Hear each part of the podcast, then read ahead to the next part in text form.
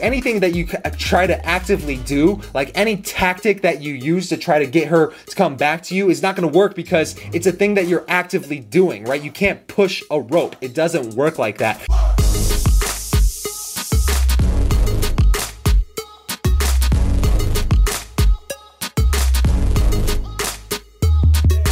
What's up, man? Patrick James here, and welcome to another episode of Raw Dating Advice. In this video, I'm going to answer a question from my man Daniel. It's a very good question, and it's going to have uh, some action steps that I'm going to give you depending on if you're a beginner or if you're advanced. I want you to take action on this video as soon as you get done watching this tonight with a girl that you happen to come across that you may or may not find attractive. So, the question is Hey, Patrick, um, I haven't been able to go on many dates lately due to how busy I've been with school and work, but there is this hot girl girl at my work who I've had my eye on. Uh, we hit it off we hit it up very well, but she is afraid of sleeping with me because we would never be the same at work. How could I change her mind? Now, here's the thing I want to throw in a little caveat before I give you the actual answer that I would say because honestly, I've been there before. I've been attracted to coworkers and I've even slept with coworkers, and there's a way that you can do it. However, I want to ask you this.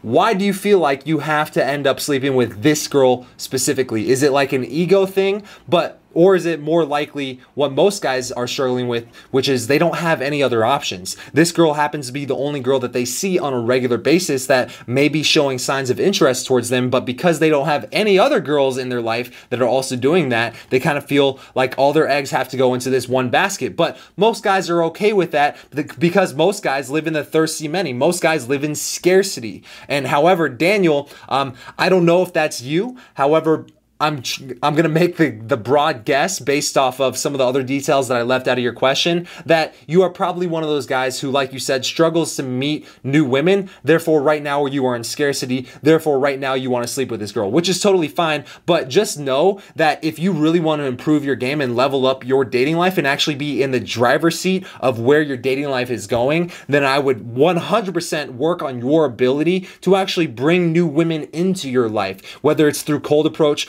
whether through it's through building up your social circle and kind of having the social scene around you in your city kind of revolve around you being the guy who's uh, creating all these events or house parties or small get-togethers that your friends can come to. Either way, you need to be actually developing new leads, is what we call it in business, right? In in any sales type of job or marketing type of job, we always talk about client acquisition, right? And in the same thing, it kind of draws a parallel to your dating life. How are you bringing in new people or new women into into your dating life. Therefore, you're no longer in scarcity. Therefore, you're not completely 100 100% reliant on this one thing working out. And if it doesn't work out, then you're fucked right? So, that said, I would work on that. However, that is the topic of an entire other video is how to meet women. And if you guys are interested, then leave me a comment below and I'll make that one uh, video about how to meet women and create this consistent flow of women coming into your life. Um, I'll create one of those videos for you if you guys would be interested. But that said, if you really want this girl to start chasing you and actually want to sleep with you and actually be okay with it, then here's a couple of action steps that I recommend. One is think about what is the context here. Right now, she's the one. Um, obviously, it takes two to tango. So there's two people, and it's like, hey, I want to be with you, and she's like, I want to be with you too. And you say, okay, let's fuck. And she says, uh, well, I don't know. Uh, it might change the dynamic between us, and she's kind of retreating away from you at this point. Then the context here is anything that you uh, try to actively do, like any tactic that you use to try to get her to come back to you, is not going to work because it's a thing that you're actively doing, right? Right? You can't push a rope. It doesn't work like that. And so, what I re- would recommend you is take the position of the buyer here because in every male to female interaction, there's one person who's like kind of choosing and the other person is pursuing, right? And it really comes down to how do you want to lead this out as a man and how are you going to frame this situation when you're with her? How are you going to make this this frame actively known? And so,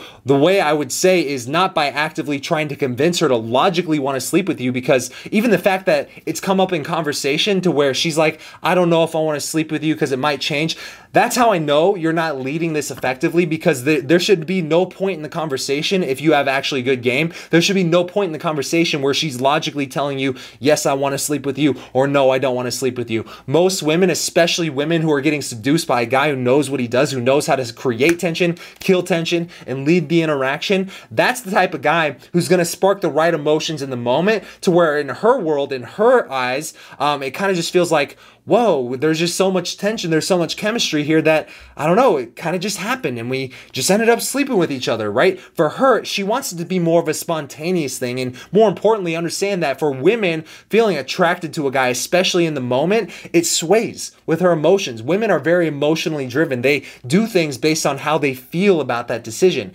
Whereas us men, we're very logical. So for you, you can't logic this girl into wanting to sleep with you. You can't push a rope, but you can pull a rope, right? Right? And so I guess here in that analogy, pulling on the rope would, one thing I would recommend doing is obviously in my book 107 proven ways to get the girl there's literally 107 ways to create that moment of tension to where she actually feels the urge to come towards you. And so one of the first chapters in here i talk about the concept of disqualifying a girl. So just imagine this. If you guys were hanging out you're on your way back to her place or her place or your place before you get in you just say something like okay, you can come in for a little bit, but just know I have to get up early, so you better keep your hands to yourself because I'm a good boy, right? I don't, my mother warned me about girls like you, so keep your hands to yourself, girl, right? If you say something like that, it's a playful thing, but it's also a disqualification. It's also kind of blaming her for seducing you, and it's in a playful way to where clearly um, now you're telling her to not do something, which is obviously going to make her want you to do it or want to do it even more, right? It's a playful disqualification that flips the tides, and it's a playful, really subtle way to kind of say that I'm the chooser here, I'm the buyer here, but also